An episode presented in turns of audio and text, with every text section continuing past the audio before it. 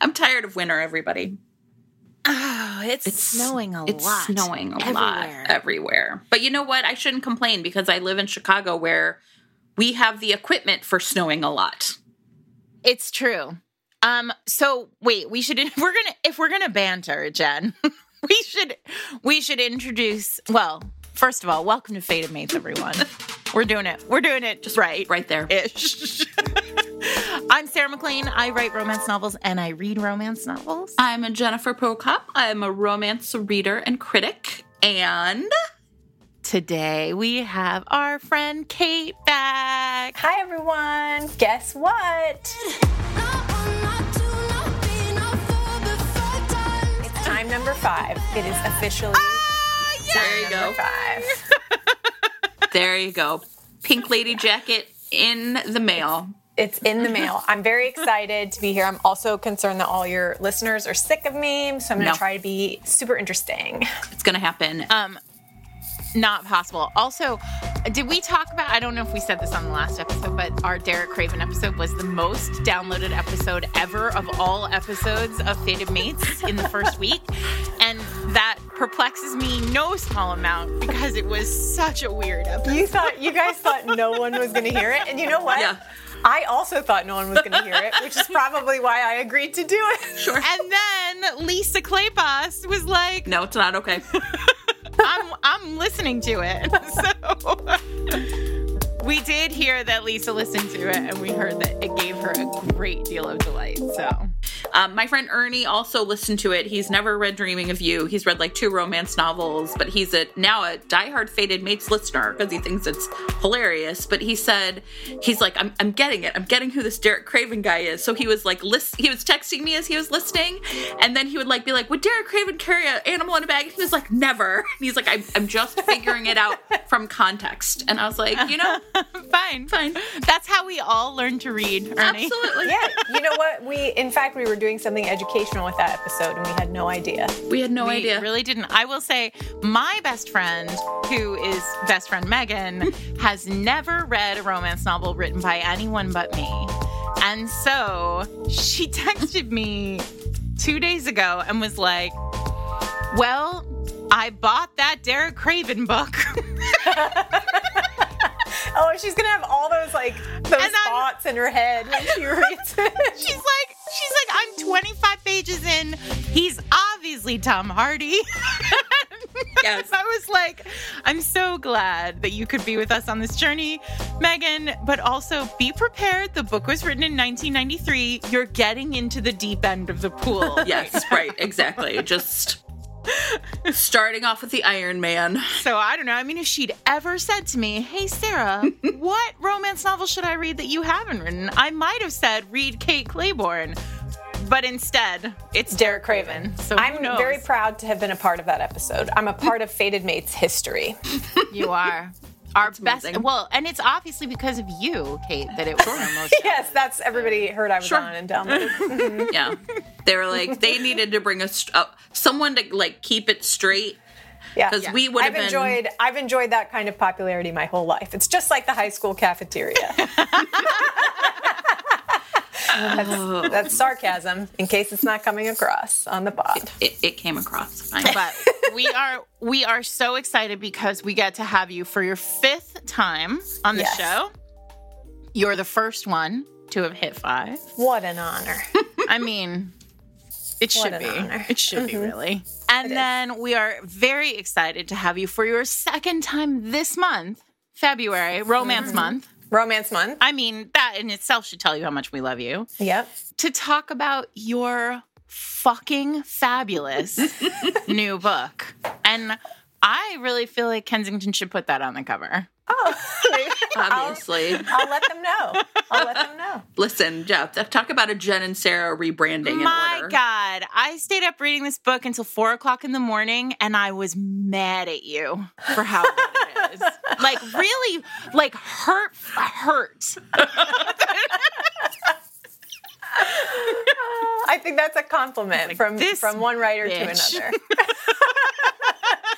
It is. It's a compliment. I read it last summer, I think. didn't I, Kate? I can't remember. And it, yeah, not yeah, not. it was I- real early in the process, or you know, it was like a sort of a the you know right as you were doing page edits, I think, Yeah. or whatever it's called.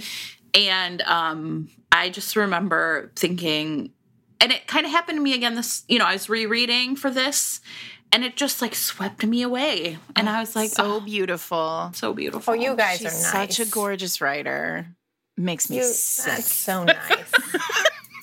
well, I know we're going to talk. ab- I know we're going to talk about that specific book more, Yeah. but but you had me on because we had a we had a theme in mind. Yes. for talking Yes, about. keeping us on honest, this book. keeping us on on brand. I made I made an agenda. We started with banter. By the way, if you live in Hu- if you live in Texas and you're listening to us this Oh week, man, like, we're thinking of you. yeah, we're worried about you. We hope you're running your faucets and uh, you Stay know, warm. Yeah. yeah, being careful out there. Yeah.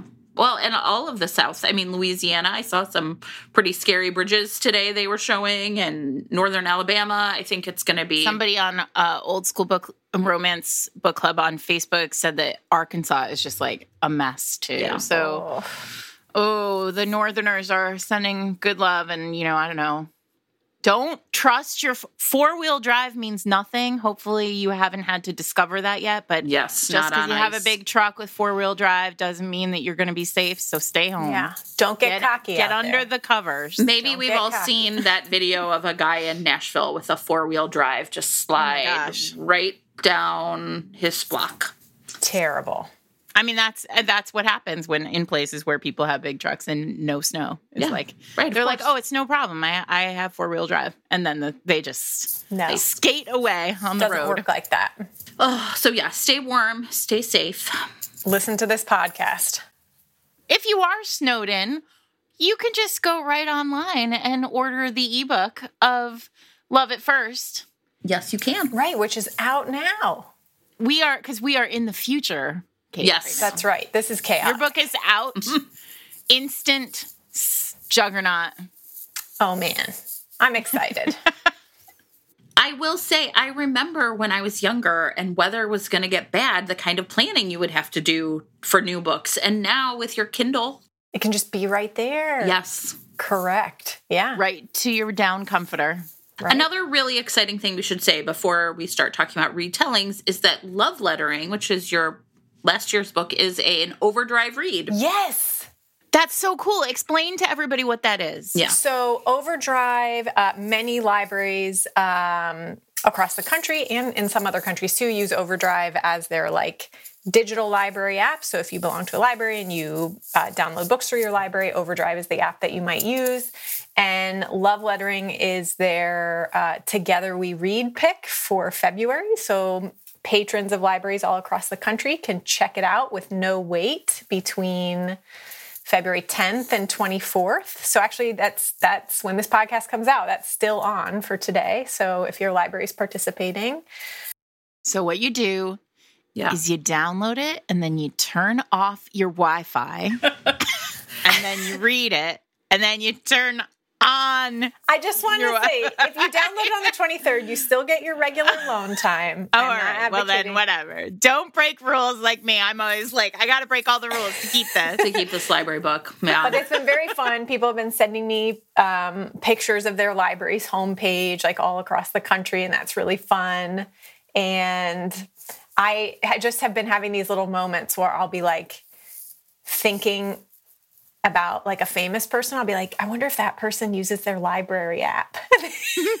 See- like I, I wondered if did Dr. Jill Biden see Love Lettering because I bet Dr. Jill Biden uses her library oh, app. and Oh, you know of what? course. I bet Dr. Jill Biden also would love. Oh, like I feel like she would see that and be like, "That looks like a fun one." Well, because we, you saw that video of the two of them and her Yes, Yeah. the addition little to the. White House lawn with Yeah. those giant Yes. hearts. They went on a Dr. little Jill walk. Biden loves a book called Love Lettering. Yeah. she So does. anyway, Dr. Jill Biden, Let's get it call to me. her. Let's get it to her. How do we get it to her? That's awesome. But let's talk about We- retail. I know. I'm sorry. We have to do a lot of throat clearing at the beginning, Yes, Kate. You okay. just got to get used to us. We're yeah, we're, We're getting fine. comfy. It's 10 minutes in. Usually we're a solid 15 or 20. We get so nervous really at the beginning of this podcast. All right. So, but we should talk about retellings first before we talk about specific examples because I think one of the things that's really, I mean, romance loves a retelling. Big time. Romance is almost built on retelling. Yeah, absolutely. But I think that there's different, like, degrees of retelling maybe is like a way to put it right? So for some it's like a beat for beat. You know you're really gonna read pride and prejudice um, like pride by Ibi Zoboi is a real like it's a ya retelling of pride and prejudice set in brooklyn and a lot of the like story beats like actual plot points kind of get retold or like a twist like a pride and prejudice but it's from darcy's point of view or pride and prejudice but it's from you know lydia's point of view. Um, and then in that case you know the characters are all often named darcy or right? Like there's a lot of really straight up like they're not even really clues. It's just like hey this is what this is. Um, and then you have i think on the other end kate's book love at first is i think playing around with the way i describe it to people is it's not like the plot retelling it's the emotions of room it's like right it's like an emotional thing and you're ta- and I I would love for you to talk about it eventually, but I think we're going to talk about retellings first. But I think it's important to say some people might not like retellings because they're thinking, "Oh, I didn't like Sleeping Beauty, so I wouldn't like this book." And I don't think it has to be that way. I think there's retellings can be really appealing and sometimes you're reading one and you don't even really know what it is. So, yeah, I would agree and I think sometimes I think that's true that like sometimes people think, oh, I don't, I'm not interested in that retelling because I didn't like the original text. But I also think there's a way in which we might be drawn to retellings of things that we did we didn't quite like. Sure. Um, like I was thinking before we recorded today, I was thinking a little bit about the episode you guys did probably a few months ago now with um, Christina and Lauren about fanfic, mm-hmm. and I was thinking a lot about like the intersection between fanfic and retellings and just like the idea that there are texts that are like formative for us um, that kind of like live in our minds and we are always in a sense like sort of going over them or going over the themes of them. Um, and you know like what fan fiction does right is like a story has taken hold of you either because you want a different version of it so you're gonna you're gonna write it or you're gonna write different scenes or whatever um, i mean that makes me think about kind of the range of fan fiction that exists that's mm-hmm. like alternate universe fan fiction or kind of in the right. same fan fiction or whatever but anyway i think i guess you know what it made me think about was like how stories take hold of us and like why we feel compelled to tell them in different ways or in new ways um, and I think that's that's particularly interesting in romance because, like Sarah said, I mean, romance does a lot of retelling work, right? So I think it's interesting to think about why that is. Like, you know, wh- why is that so central to our genre? You know, I'm so glad you brought up fanfic because one of the things that I have been thinking about a lot with retellings is this idea of, you know, when you write a book we often say i mean i i always say like the book doesn't really exist until somebody's reading it right like there's i build it i build the book and then i i set it loose and then it becomes whatever it becomes without really me having any control over it um and and i don't i mean i'm i don't know if you feel the same way but but that's really how i feel it's it's how i feel every time you know some some piece of a book becomes really resonates with a lot of readers, for example. And I had no, often it's something that I did not know was going to be the thing that every reader, mm-hmm. you know, was drawn to. But there it is. Like it just lives in the world as a different creature. And I think that one of the reasons why romance does so much work around retelling and why fanfic does so much work around retelling is because we really feel such ownership over the text as readers and over the characters as readers. And fundamentally, we want them done justice. And um, so maybe there is a sort of sense of, well, I read that that one book, right, where that thing happened and it didn't sit right with me. Um, mm-hmm. as you said. And so, you know, yes, Lauren, the when you reference Lauren, Lauren's fanfic was about a redo. She rewrote essentially Breaking Dawn, you know, from the moment of their marriage, right? Like mm-hmm. straight through. Right. Um, because she just she felt ownership over those characters. And I've been thinking a lot about this in general in the world as we talk about authors who have made, who have, you know, people like J.K. Rowling who like have written important texts for so many people and then suddenly you sort of have to reconcile with them and like who owns the characters at some point is a question that I think a lot of us are wrestling with, especially now as um, the world shows us the many faces of authors. Like gone are the days when like Thomas Pynchon could just like close his door and live his life.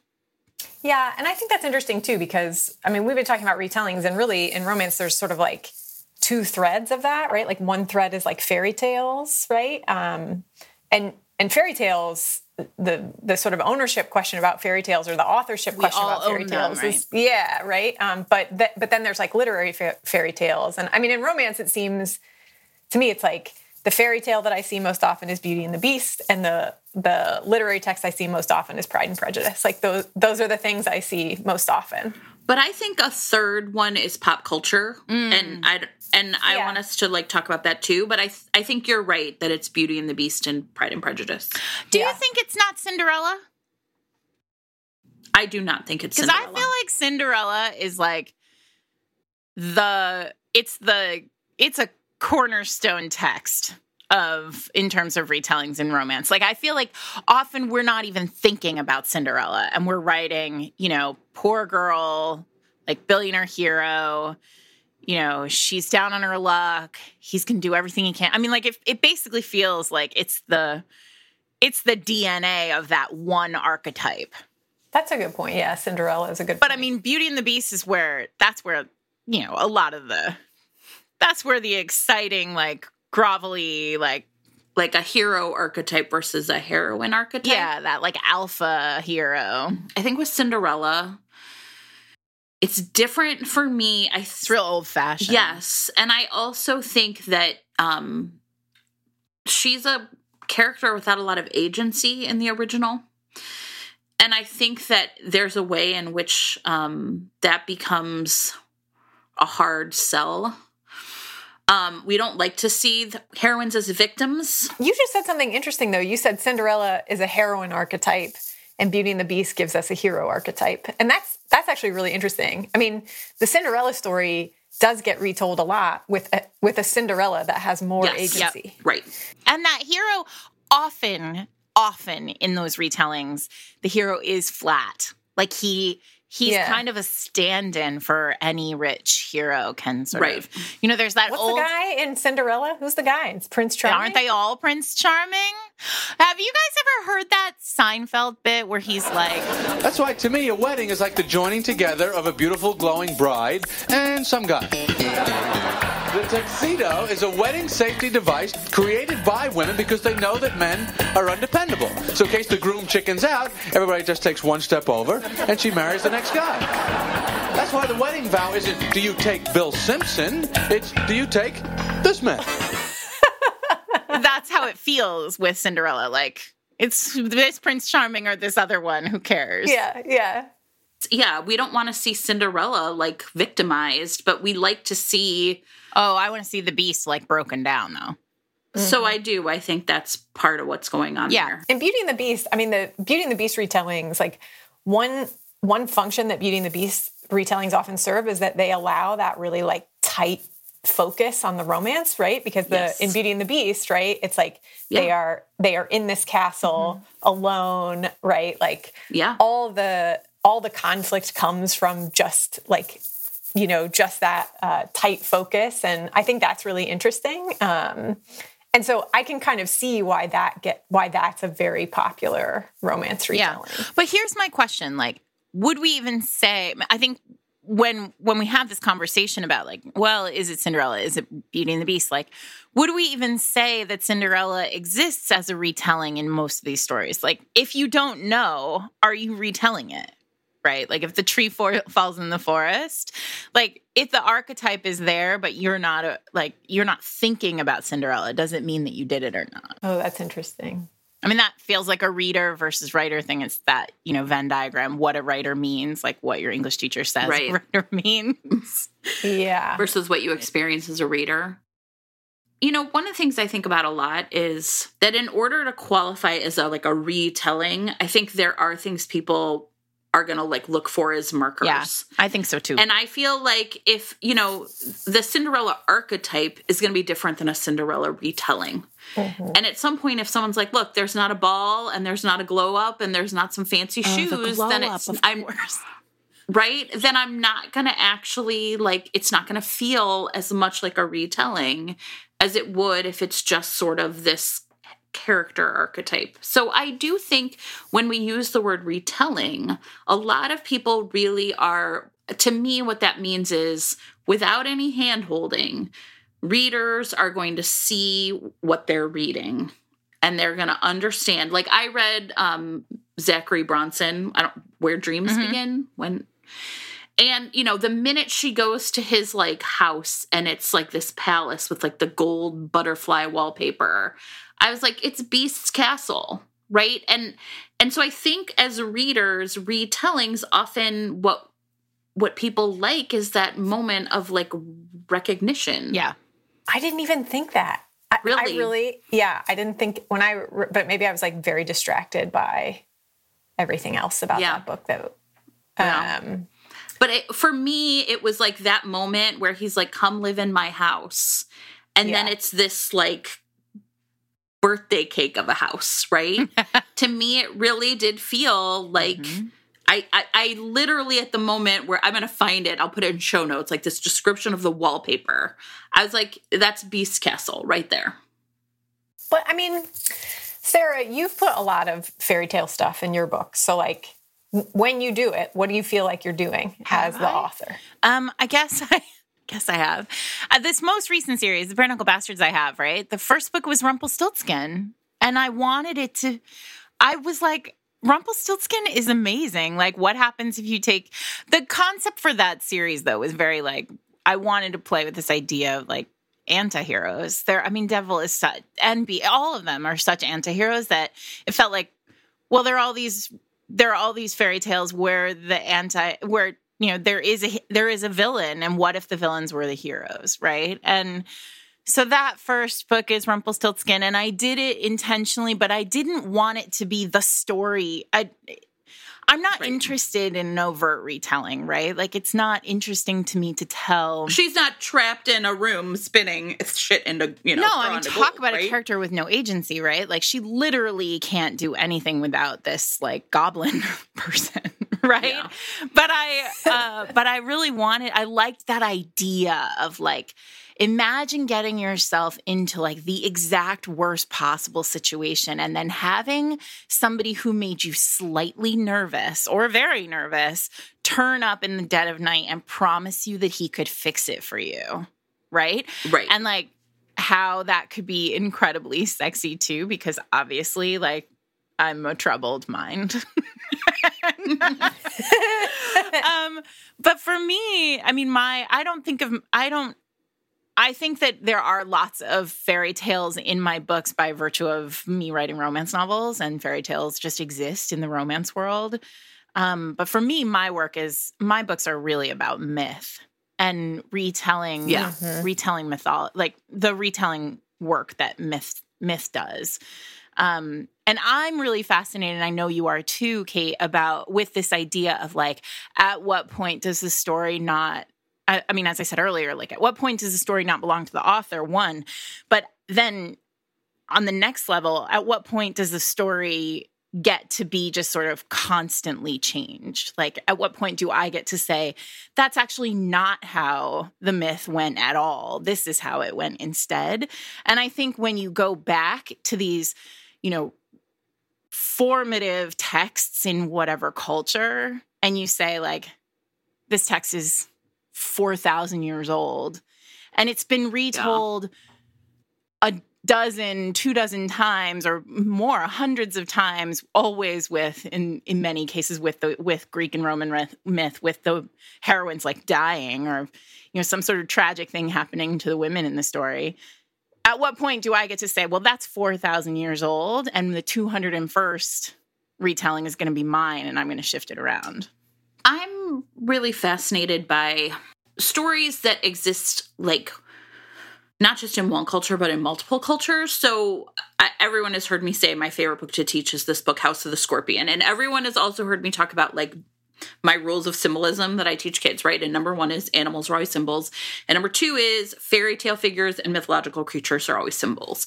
And in this book, one of the stories that gets told is the story of La Llorona, which is essentially the weeping woman. And it's a, a, it's a story about a woman who kills her own children to get back at her her her, her bad husband. And I talked to the kids about Medea, not that right like that there's something really frightening in about a woman who refuses to nurture. And every culture has a story that is like grappling with this like big question right what do you what are you going to do when you have a mother who won't mother and then i talk about andrea yates who's a woman who because of postpartum psychosis killed her own children. I mean and i know this is like with seventh graders and trust me it's all great and the kids are not terrified. But i think it's really interesting to talk about I don't know, like culturally, not just like who owns the story when it comes to individuals, but like who owns the story like why do these stories even exist at like a meta level and why which stories are the ones that really like stick with us like why do we have 800 million beauty and the beast and you know and Cinderella retellings, but only a handful, if we could even name more, of Rumpelstiltskin ones in romance. Like, what is it about the DNA of certain stories that like funnels down? Maybe horror has lots of Rumpelstiltskin retellings. I imagine it must, right? But also to your point, you know, you can you can you can blow that out into far beyond the fairy tale, right? Like in the mytho- in mythology, I mean, there must be 200,000 Hades and Persephone retellings in romance in the last year. Yes. I mean, everyone yeah, it's gotten really popular. This story for the same reason. It's like the push pull. There's also a safety to it, which I think is what you're getting at when you talk about like mother, these kind of yeah. nurture mothers who don't nurture is a terrifying story. But in storytelling, there's a barrier, right? Yes. It goes back to um, what Dr. Jennifer Lynn Barnes talks about when she talks about universal ids, which I think we've we talked about like way back, maybe on season one here. But she has this. She does a lot of her. She's a um, a professor in Oklahoma, and she does a lot of her work around popular fiction and the brain, and why certain books become popular, become bestsellers. And her concepts, you know, she's done tons and tons of research with readers and whatever. And she came up with these kind of six universal ids, like things that essentially push our pleasure buttons as humans. And one of the things she talks about is danger being one of those things. But of course, it's not really dangerous to read about danger. It's very safe right. to read about danger, but it still scratches that itch for us. And so I think um you know in romance we're constant that's why hades and persephone for example or beauty and the beast really work well for so many of us because there's that sort of threat of what's it going to be like? And you know is he a monster? And you know what happens to me when i'm in hell or what happens to me when i'm finally in the castle alone? But of course you're safe because at the end you're gonna fall in love. It's, it's really interesting to think about like the intersection in romance between like retelling and and sort of trope. Like trope is such an important language for romance readers. But um like when we talk about retellings is that somehow different from trope? Or they all overlapping? I mean i can say for myself as a reader like i really like retellings like if if somebody like gets on the gets on the timeline and advertises their book as like it's this sort of retelling, I'm like, oh, I'm interested. Yeah, in yeah, yeah, yeah. um, because I'm I'm interested in storytelling. I'm interested in like you know narrative style or whatever. So the the fact that I know something is a retelling is going to be interesting to me. Well, you we're all we talk so much about like we're all so interested in craft that and it this sort of requires yeah. a sort of a deep craft. Yeah. So, I mean, I'm always interested in it for those reasons too. But then, of course, like within the sort of like universe of retellings, as you guys said, there's like some things that will appeal to me more than others. And, and that certainly has to do with trope, right? Like, um, and so I'm I'm kind of interested in how those things intersect a bit, right? Like, Beauty a Beauty and the Beast retelling. There, I mean, is that a trope in and of itself, or is that retelling embedded within it? Are there a bunch of tropes that we are? is it possible that to? when it's done so many times like at some point it just becomes owned by us as a trope Yeah, that's interesting. Like it's the Beauty and the Beast trope. Like it's not even a retelling anymore. as a as a genre we've claimed it it's ours on the horror side it's a retelling for them but it's not a trope for them or maybe it is. I don't know. If you know a lot about horror tell us. But i'm thinking right now in answer to your question i'm thinking about something like pygmalion right? Which feels so i mean it's my fair lady right? So it feels like it's in we've seen it a thousand times redone in different ways. And i think about judith ivory's the proposition which is uh, famously like a rat catcher hero and a heroine who makes a deal to present him as an aristocrat and convince essentially london that he is he is not a rat catcher right? I mean it's reverse pygmalion.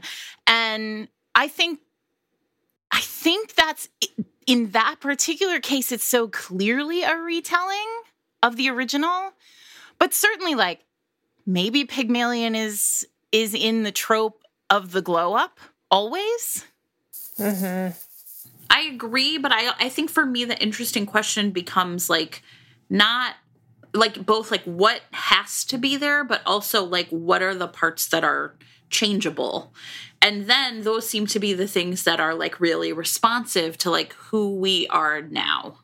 So like the glow up maybe is always a part of it, but like what is what's what's being glowed Right. up right. is it just your is it clothes? Is it your house? Is it your physical looks? Is it i mean i don't know. Like i feel like maybe is it your intelligence your educational background? I mean i remember when i i heard Ibi Zoboi talk about pride which is a pride and prejudice retelling and she talked about how education had to be essentially what um like education was sort of the thing that they were after because that right now is the right and then it was like a gentrification story but she talked about like i had to really think about how was i going to make this story modern like what were the things that would have to be that would have to Yeah. change which I think is why it goes back to what Kate was saying. The why it's so fascinating when somebody takes on a text that is so known, right? Because I think you can take on something like Pygmalion or Hades and Persephone or any number of myth or Beauty and the Beast or whatever and do it fine because it's just sort of in the it's in the ether, right? But I think it takes a lot of chops to take Pride and Prejudice and like truly renovate it in the way that Pride does or in the way that Sonali Dev does. I think it takes a lot of chops to take um to take Shakespeare and like truly renovate it. And I think there it's hard to do. Like there was a time in the 80s and 90s when a lot of people were doing Taming of the Shrew. And like now I think it's a lot harder to do Shrew. Like that's not a great model for a modern romance, right? And I know, and I want to call out Nisha Sharma is doing it right now, and her book Dating Dr. Dil is coming out. And I'm, you know, I trust Nisha implicitly to be able to pull this off, but I think it takes chops. Um, which is why I think retellings can be so hit or miss when you're really doing a beat for beat version yes right because I don't want to read Yeah. Pride and Prejudice again. I have read the original, right? I want to read Pride and Prejudice, but a new version. Something that makes me think about it in a different way. Yeah, I mean, and that's that's something we haven't really said, right? Is like a, a great retelling will not only sort of live with you in the moment of the retelling, but it will Yeah. sort of Illuminate live with, the original. Yeah, it will live with your alongside your perspective of the original text. I mean, like a, a great retelling does that. And I, I think there are texts like that. I mean, I think that um, you know, I mean, of course, because we're on a podcast, I can't think of one immediately, but I I will. We'll Um, get there. Yeah. But you know, like there are texts that you know sort of original texts that now when I think of them, I think of them alongside. Yeah. Can I tell you, for me, the pair that always comes to mind is Emma and Oh, I mean that's a perfect one. Oh yeah, that's a great yes, Well, absolutely. And teenage Yeah. movies do that, right? Because there's also 10 Things I Hate About You and Taming of the Shrew. And like, it's perfect. It's a perfect way of redoing it in a high school. i mean, it makes perfect sense. Yeah. Yeah. I, I, yeah, I totally agree with that. I think, I mean, I think that retellings can be really fascinating that way. Yeah, I agree. Um, before we like kind of talk about Kate's book, I want to talk about one other thing I think about a lot when I think about retellings. I was telling Kate this before I started. Um, if you've ever read the story or the the novel Haroun and the Sea of Stories by Salman Rushdie, it's actually a kid's book. It's like for like, you know, young teenagers, I guess I'd say, like not little kids. And he wrote it's the first book he wrote after the Satanic Verses and after going into hiding. And he was separated from his children. It's uh, honestly kind of an amazing story. And he wrote this book about a boy and his father who go on like a magical journey to essentially the Earth's like hidden moon. So, you know, this is like hardwired for me to love a lot of this shit. And a lot of it is like retelling, a lot of it leans really hard into the Arabian Nights, like stories from the Arabian Nights. But on this like Earth's third moon, which is called Kani, which means story. There's a the story ocean. And the story ocean is like full of story streams. And one way you get a story is like special fish in the ocean, like mix up stories and a new story comes out. And then, though, there's like parts of the ocean that are like old and abandoned, right? Like stories that are so old, no one likes to visit them anymore. And I always think of that I- as being like, you know, when you're like channel surfing and some 50s movie comes on and you're like, who watches these anymore? Right? But then the way it's explained is like, but uh, you could pull one of those stories out, right? And mix it with something new or and revitalize it. And then this story that has been around for ages becomes something new and interesting again. And i always thought it was a really beautiful metaphor for just like how story works in general right? That any old story can be pulled out of that like sort of dead zone of the ocean and brought back to life by a, a by a devoted storyteller. Yeah. I, I love that image, that metaphor. That's really beautiful. It is. And if you read that book as like a metaphor for being separated from your kids after Having a fatwa against you, yes.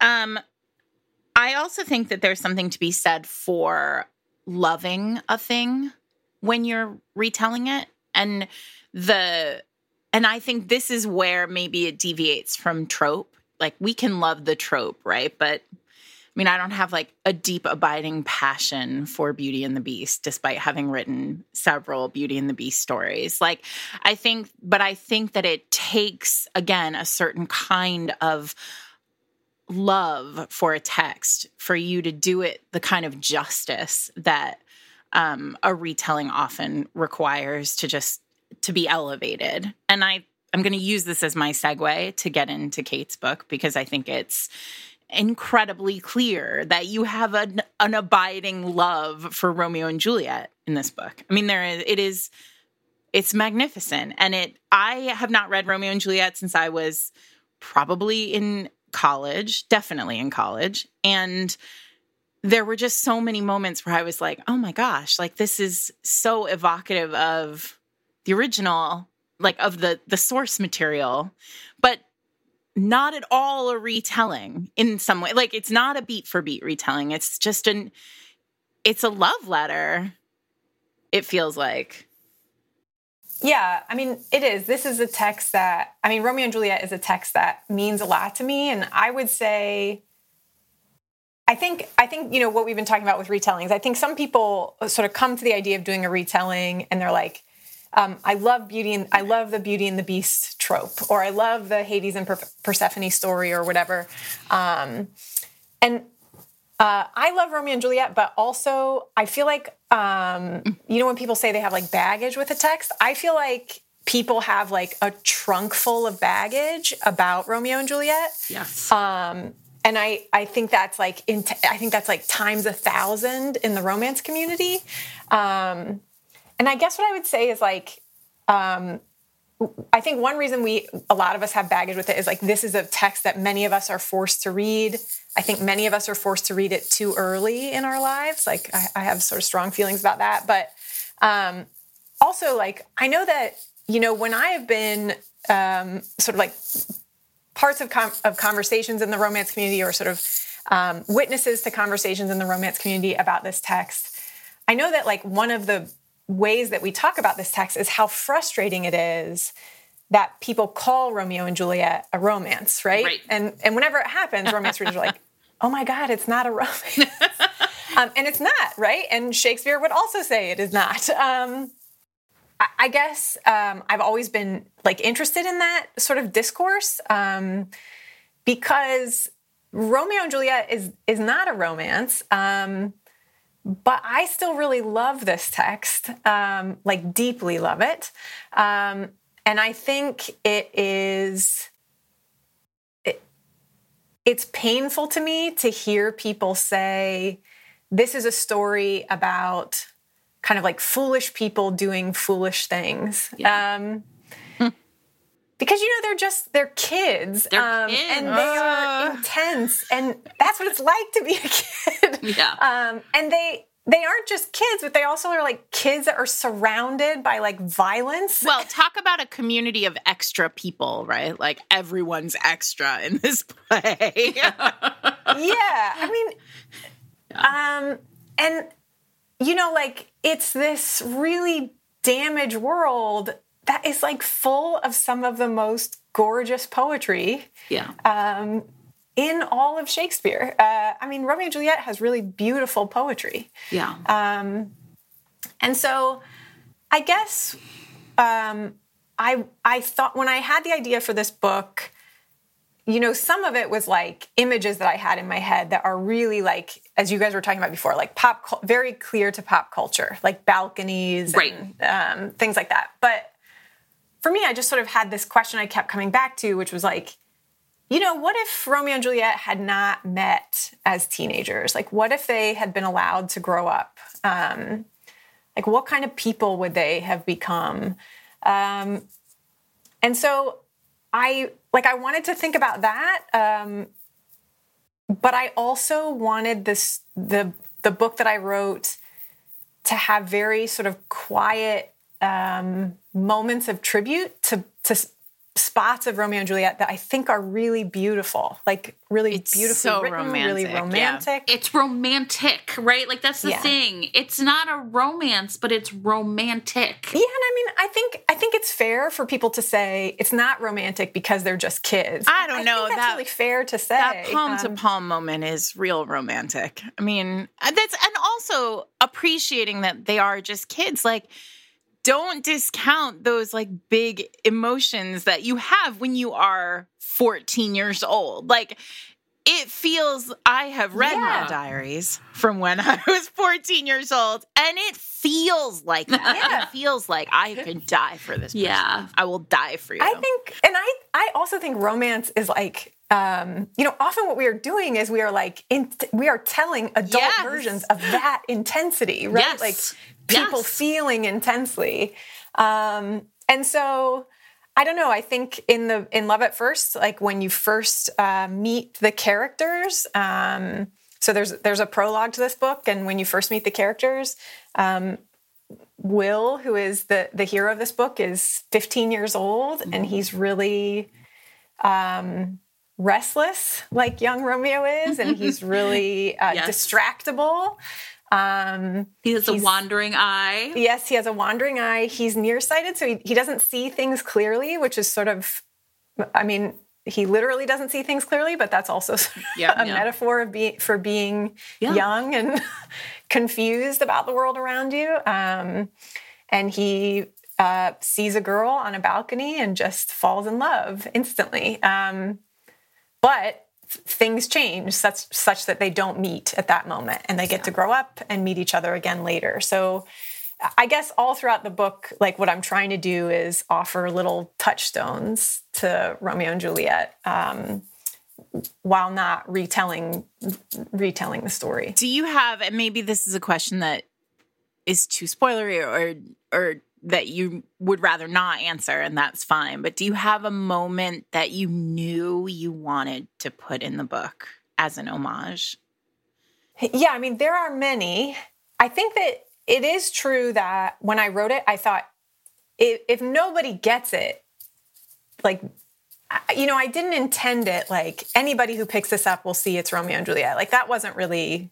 Um, and and when I turned it in, my editor like did say to me, like, you know that a lot People, of this, it's gonna right. They're not gonna notice. It isn't that I think you know people won't get it, but like some of the stuff is subtle enough that like if you haven't read the text very recently, like it won't necessarily strike you. But I will say that, um, like early in the book, I have a scene that that does sort of try to replicate the palm to palm moment in Romeo and Juliet, where like they early on in Romeo and Juliet when they touch palms, and this is almost like a it's a it's a holy experience for them. It is a sacred experience for them. Um, and I knew I wanted that something like that in the book, so that's there, right? And it's pr- that's pretty early. God, I don't and think they that's don't a spoiler. they don't kiss. I know. They don't. I mean, no. It, eventually, It's a slow burn because I wrote it. Point Yeah, is- sure. in that moment, oh my God, and you feel all that.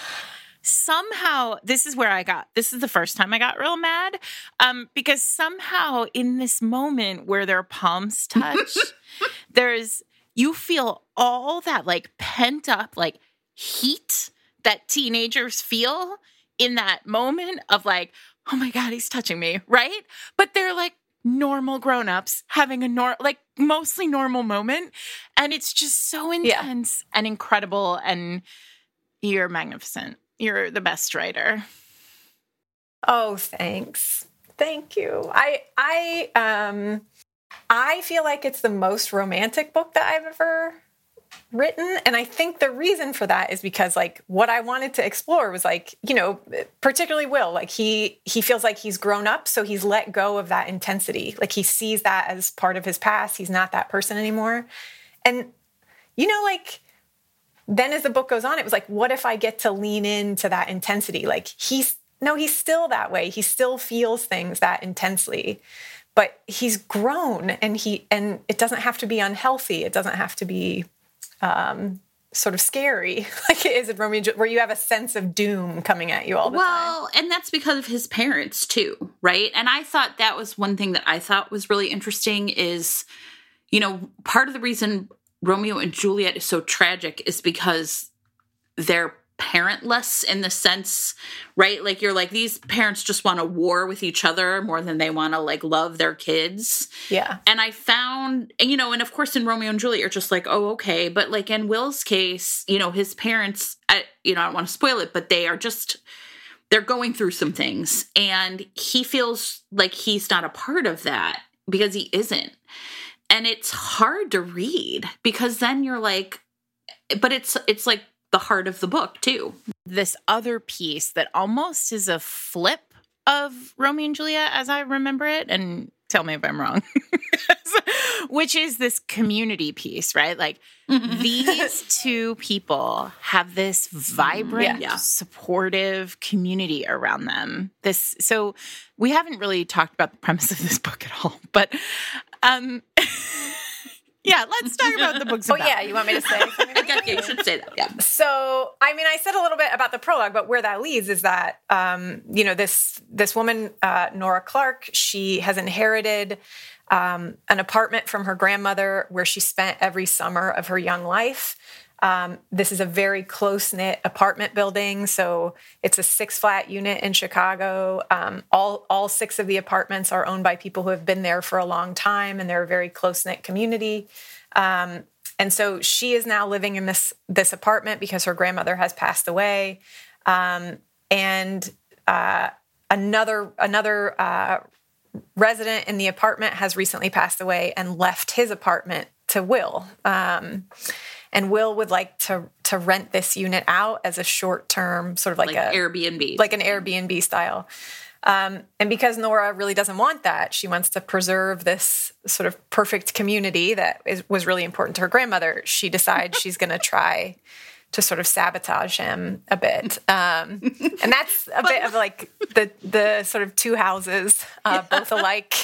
um, and so she she's she thinks she's going to sabotage him. Oops. But in fact, she falls in love with him. So, but part of the plan for sabotage involves these four other resident, the four other flats in the building, um, where there are elderly yeah. residents, yes. largely elderly residents, who are sort of also annoyed by the idea yeah. of this Airbnb and deeply, deeply loyal to Nora. and to the man yeah. who lived in the apartment before will.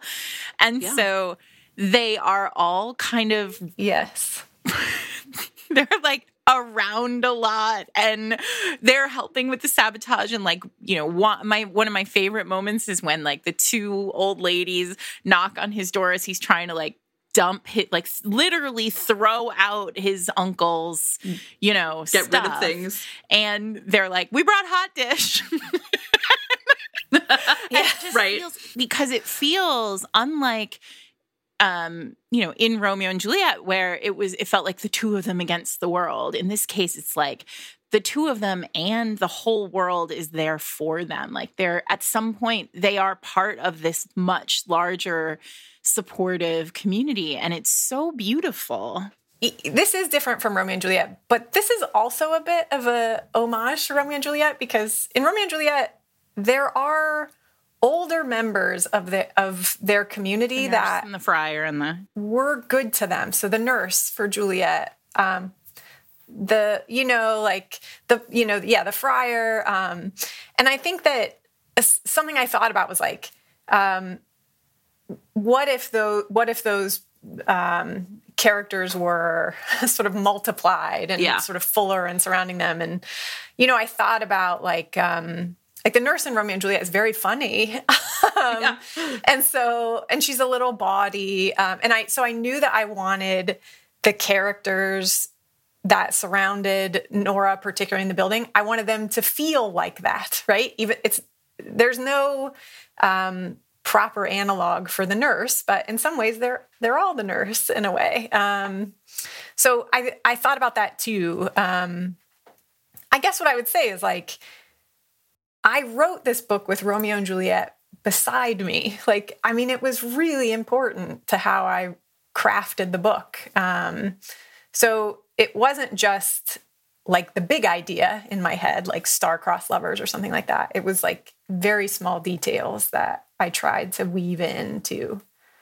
Um, yeah, like the language makes its way into the book, the way that it's really it's really lovely. And and like um, you know Nora's name. Th- this is like one thing that I think is um, you know some things I think folks will find for themselves or not find for themselves, and it it does. I hope it doesn't matter either way. But like you know Nora's name uh, means like ray of sunshine, um, and that is because Romeo says like it is the east and Juliet is the sun, uh, and so I that is why I picked Nora's name. So all these little subtle things.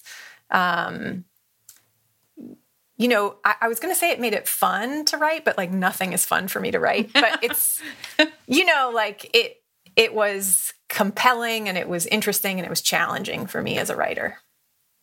So, can I tell you what I tell my my students about like when they're reading something like this because I teach them about like symbolism and I feel like this is a really good way to talk to people about this because so and sarah actually you don't know this but you were a star of this made up story. So what i tell kids is i was like my friend sarah loves to cook and i don't. And if we go to a restaurant together she's one of those people who's like oh there's like a hint of rosemary and i am the person who's like i don't know what you're talking about. But i can still tell that i ate a delicious meal even if i do not know the ingredients that went into it the same way that Sarah does. And when you read a book like this, you can tell that it's delicious, right? You can tell that the author has carefully crafted and prepared this meal that you are about to read even if you can't tell or don't care to if you just want to like read it and say it's i still had a great meal right yeah. it doesn't matter if i can't identify the parts and i think it's a really useful way like reading sometimes we're in the mood to like look for the right to look for palm to palm. And sometimes we just want Yeah. to read it because it's delicious. And both of those things are okay. Mm-hmm. Yeah. But what I and what I will say is I'm extremely basic when it comes to Romeo and Juliet. Like extremely basic to the point where I was like, I'm going to read this book and I'm not going to understand any of the any of the references and I'm going to be really sad cuz like my friend wrote this great book and I don't understand all of it. And then I was like so first of all, I can confirm that you will love this book even if you don't get all the references. Um and then all but also i don't think it's obscure. I think there are some moments like i think beginning with the balconies you're sort of like ooh, ooh i get it i get it right? Like we're in yeah i get it. Um and then of course palm to palm i was like come on. This lady she's so good. When we were talking about the romance retellings in general, and like Jen mentioned pop culture, um, like balconies are that is now like a pop culture. Staple. Yeah. So, yeah. So it's like Oh, yeah. you can see sort of like a balcony as a romantic set, and it has nothing to do with Romeo and Juliet, right? Like, but well except it kind of did right it becomes cultural, right? this goes back to that like is it a retelling if there's a balcony on it yeah, and then it's like well no Yeah. but in kate's case yes the power of like myth and symbol is it can it is part of the culture even if you don't know the source material. Yeah, you know kids know that snakes have a certain profile even if they've never read the adam and eve story. And so i think that that's the thing that i find fascinating about retellings is you're sort of um like making the invisible visible right? You're like you're pulling it back up again and saying like no i really want to talk about the balconies right? Yeah. Yeah, and I I think that how symbols like that get adopted and transformed are interesting. I mean like, you know, now it's like balconies are like seen as a romantic symbol. Um but but there's like complication to this, right? Like um is that because uh in in uh, sort of scenes where a balcony featured feature is it like that a woman is being put on a pedestal. It is not really about who she is but about like what she represents to like the the person who is gazing at her. Like um so even these things that are very familiar to all of us have depth that we don't uh, like often Right. um, think about. And i i love a story who that gives me the opportunity to think about stuff like that hopefully love at first will do that for people but if it doesn't i hope it's just a good story right? Like i was just a good romance So we're gonna all talk about some other retellings. We've mentioned a few. We talked about Kate's. I know that we're like at an hour, so we'll probably each just mention. i would say uh, two of mine are like literary uh, retellings sarah already mentioned one which is the sonali dev series that's going on right now right so um, she uh, has done a pride and prejudice one a persuasion one she's got a new one uh, incense and sensibility It's great. i think that yeah i mean Such a good title. Sonali's writing is just so layered. Um, and it's also, I mean, for me at least, like I'm gonna I'm gonna feel feelings when I read Sonali. So like I think her writing is really evocative. Um, and I think that's particularly well suited to retellings. And I think that series is really impressive. Um, so that's one that comes to mind. I also think there's a lot of um, interesting Shakespeare retellings out there. Um, recently, Loretta Chase had one that was like, um, now I'm going to forget the title, um, but it's like 10, 10 Things I Hate About the Duke, I think. Um, and what's interesting about it is that it is both a, a taming of the shrew retelling and a 10 Things I Hate About You sort Yeah, of which is fascinating, right? When Um, yeah, and you so- retell the retelling. Yeah, so there's like a couple of interesting things going Yeah. on there. Uh, so I think that's really interesting.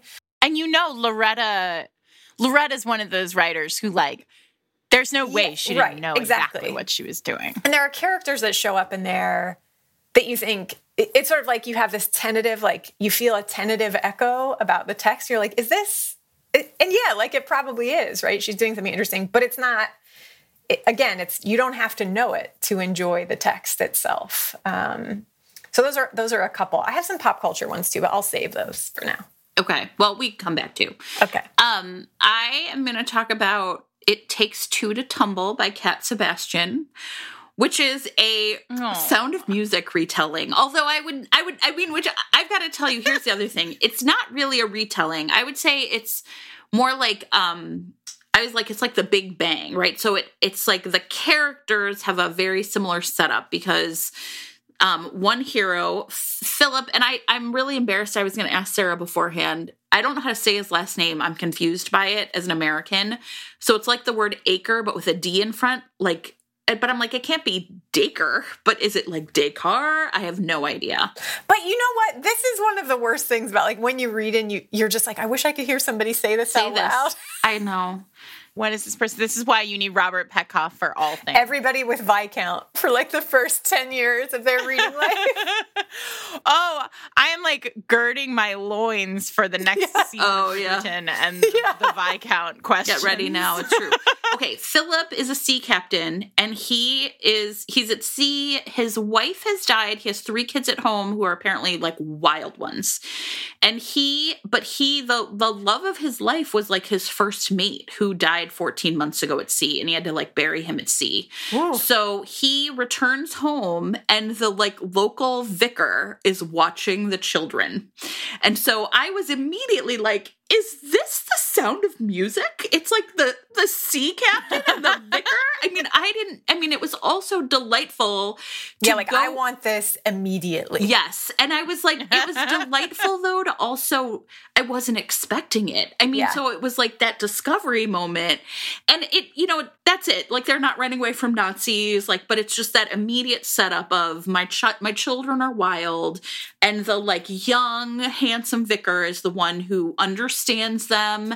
And, you know, and it, it's terrific. You know, they climb trees and they're wild, but that's really it. And then it's really the story of, you know, really diverts from like the plot of the sound of music from there, but that setup was there. And it was a really delightful book. And I loved I just love that sense at the beginning of like, wait, this like sea, this like terse sea captain who doesn't, you know, he's going to be so difficult with the children. He doesn't know how to handle them. And I, the sound of music was very formative for me. So I just got to tell you. Are there any clothes made out of curtains? No, uh, not to my memory, but I would have to go back and do a, Yeah, a- that sounds amazing. yeah, it was great.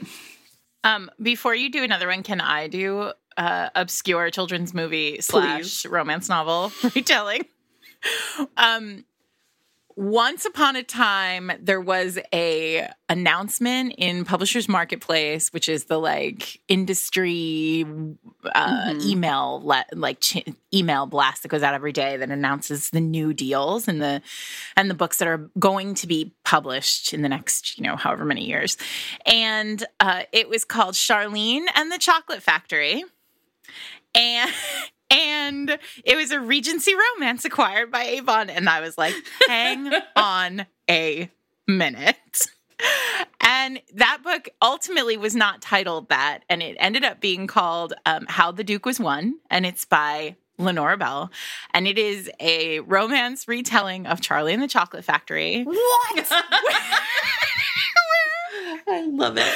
the the four it's basically like a bachelorette style Right. like situation where there's a a, a competition for uh dukes you know essentially for a title and an estate and he owns a cocoa farm it's not a plantation but it is a cocoa farm and he is like importing essentially like free trade like safely farmed, you know, ethically farmed cocoa into um, England and Europe.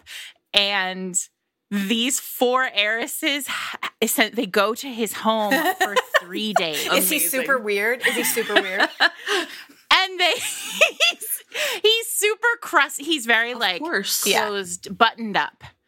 And so he's not like He's not like Wonka. he's not weird. He's not like singing at you Yeah. with his crazy eyes, but like he's he's very buttoned up. And then the heiresses do kind of like peel off in interesting manners. so to until you know obviously so the heroine is not she is there fa- she's faking it she is there as she's pretending to be her cousin but it is delightful. It's Lenora Bell's debut. And it really, I think, put a stake in the ground for her. But also, I'll never forget reading Charlene in the Chocolate Factory and being like, hang on a second.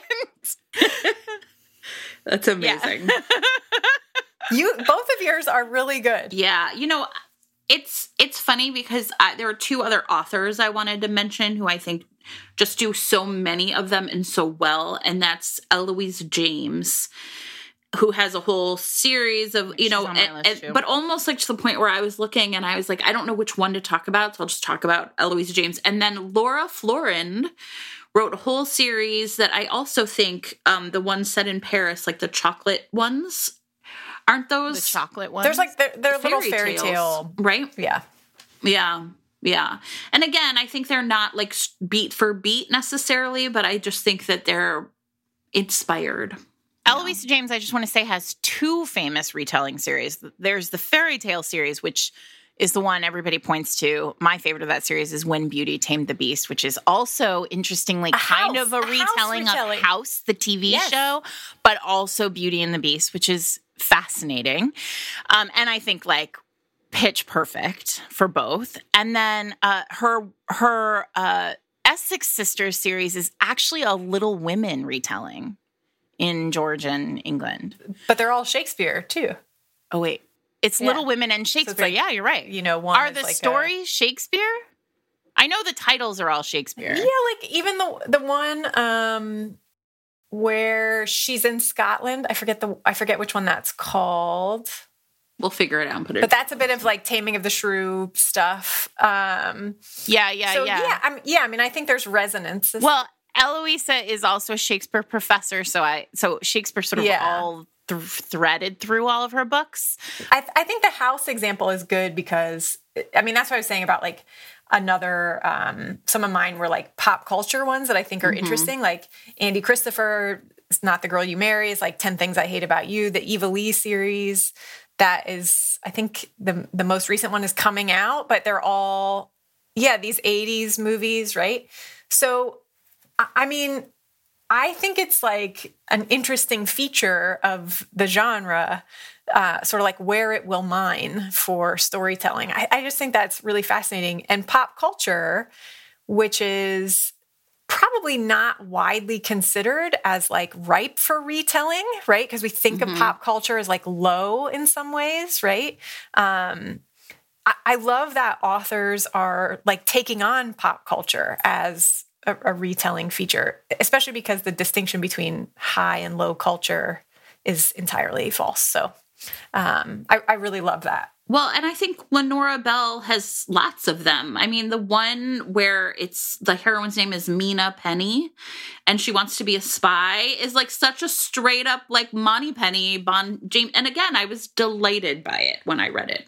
I also, we've talked, I've vaguely talked about this book before, but it's I can't do retelling without talking about it, and that's Aster Glenn Gray's Briarley, which is, I mean, pretty much a Beauty and the Beast retelling in uh, World War II France.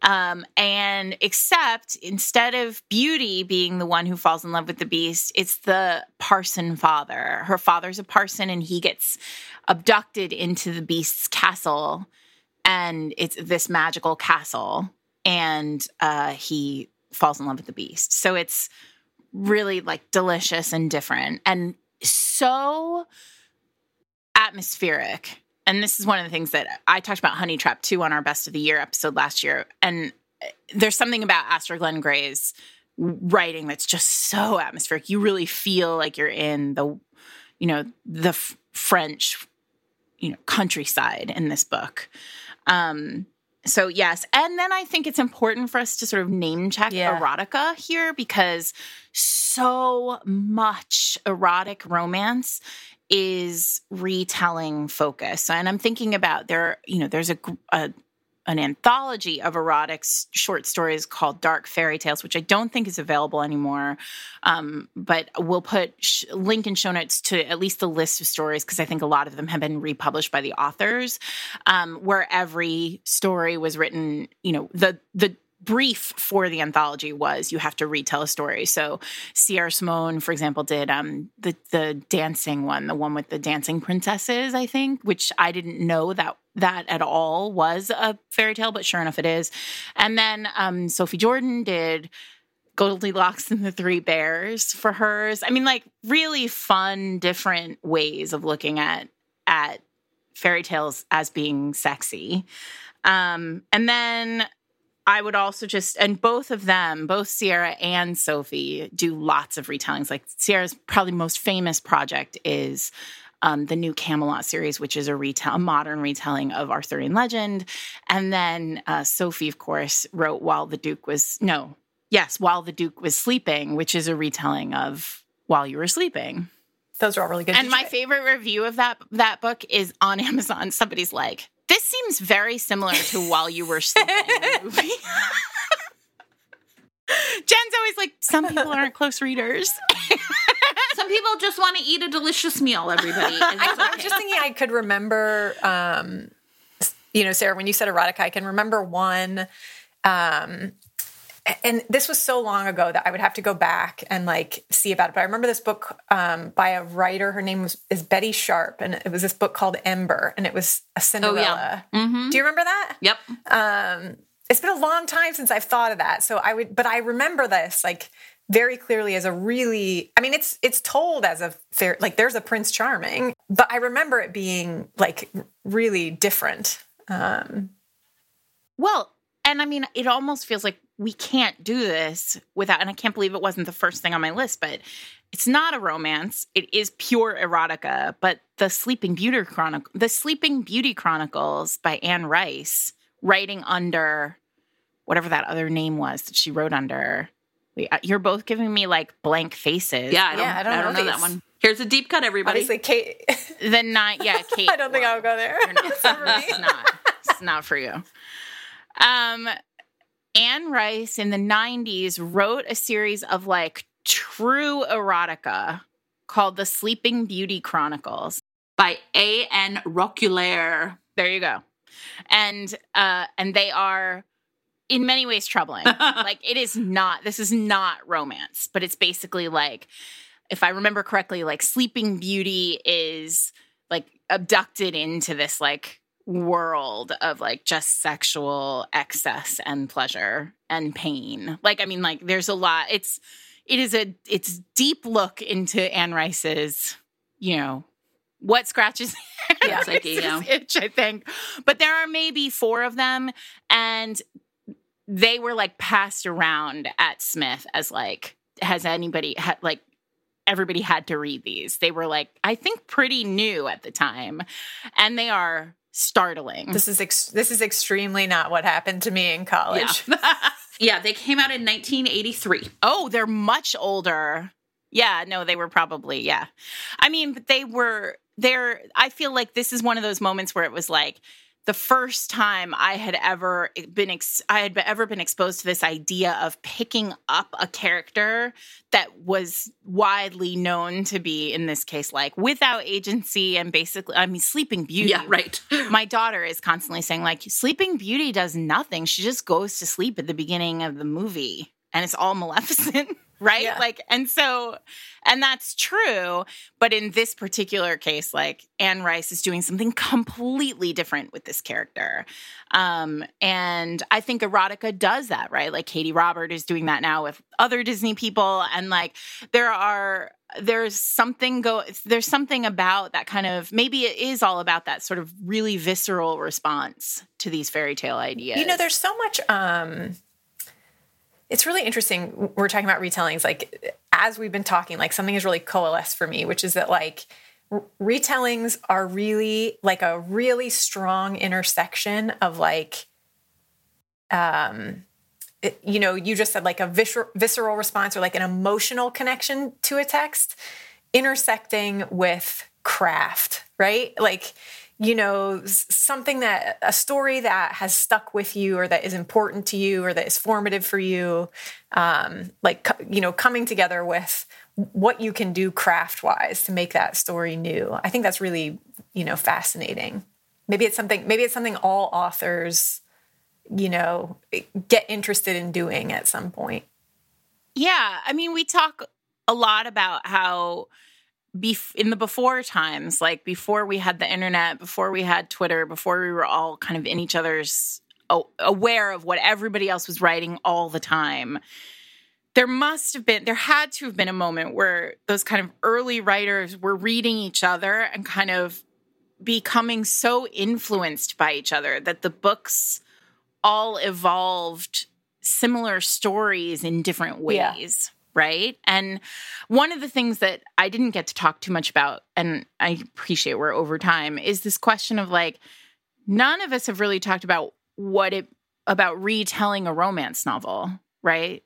Like about saying, well, I really loved Lord of Scoundrels, so I'm gonna write that again. Like I'm gonna re I'm gonna retell a Kingdom of Dreams.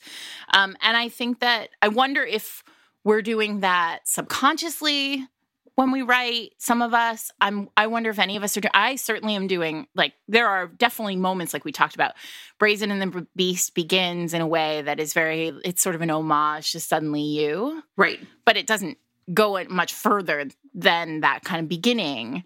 Um i wonder mm-hmm. i want i mean i i feel like Tessa Dare is probably probably in those early books was in many ways like writing homage to Julia Quinn, who came before her, right?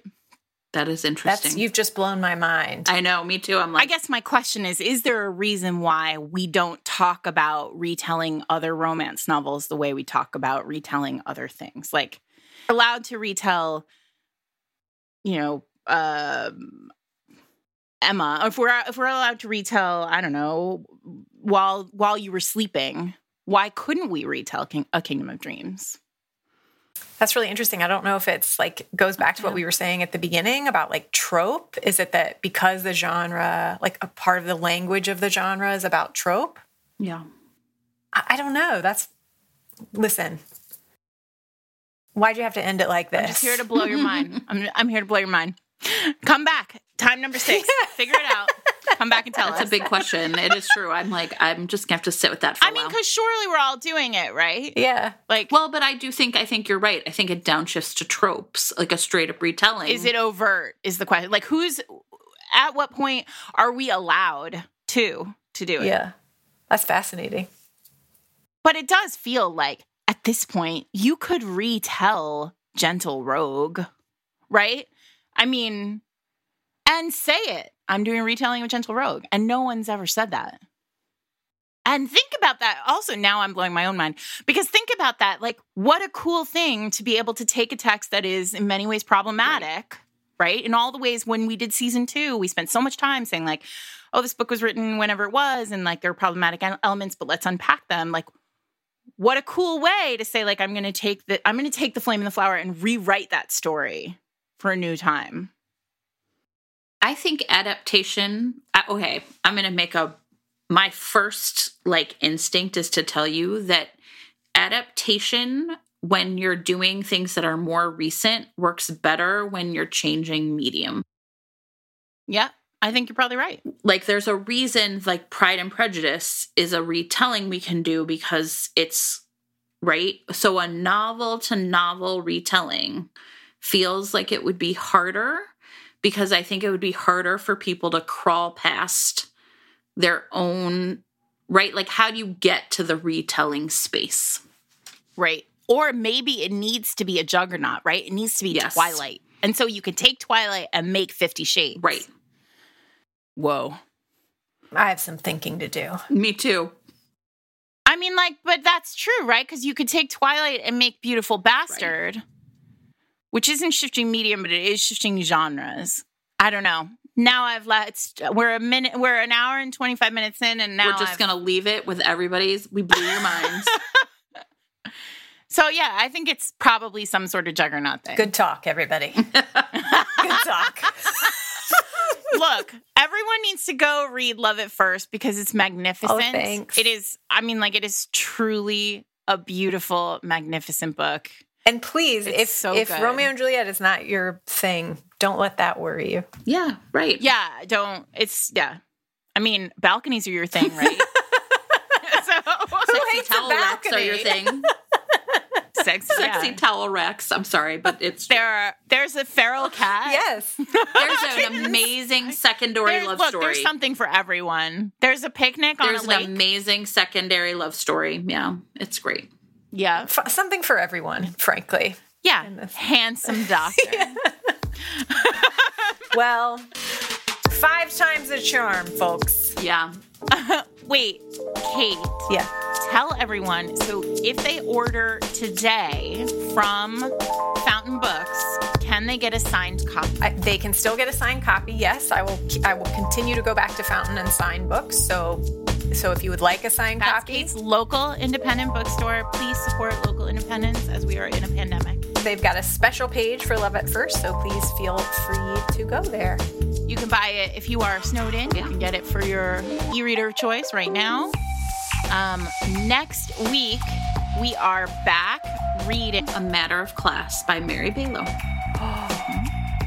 I've just been rereading some Mary Balogh. I've never read Mary Balogh. You haven't? Whoa! I mean, this is a real. This is a. This is not necessarily where I would have started you, but we're doing it. I just re- I just re-listened to Slightly Dangerous. I you look, I am fully capable of jumping into like the Mary Balogh deep end. I feel okay about it. I mean, Mary Balogh, she's a classic. So um, we're gonna read that next week. It's an it's a short novel, so you should be fine. And uh, what else? Find us at fatedmates.net. We're produced by Eric Mortensen. Read Love at First. Read a Kate Clayborn book. Thanks for having me, everybody. Bye, Kate. Bye. Love you.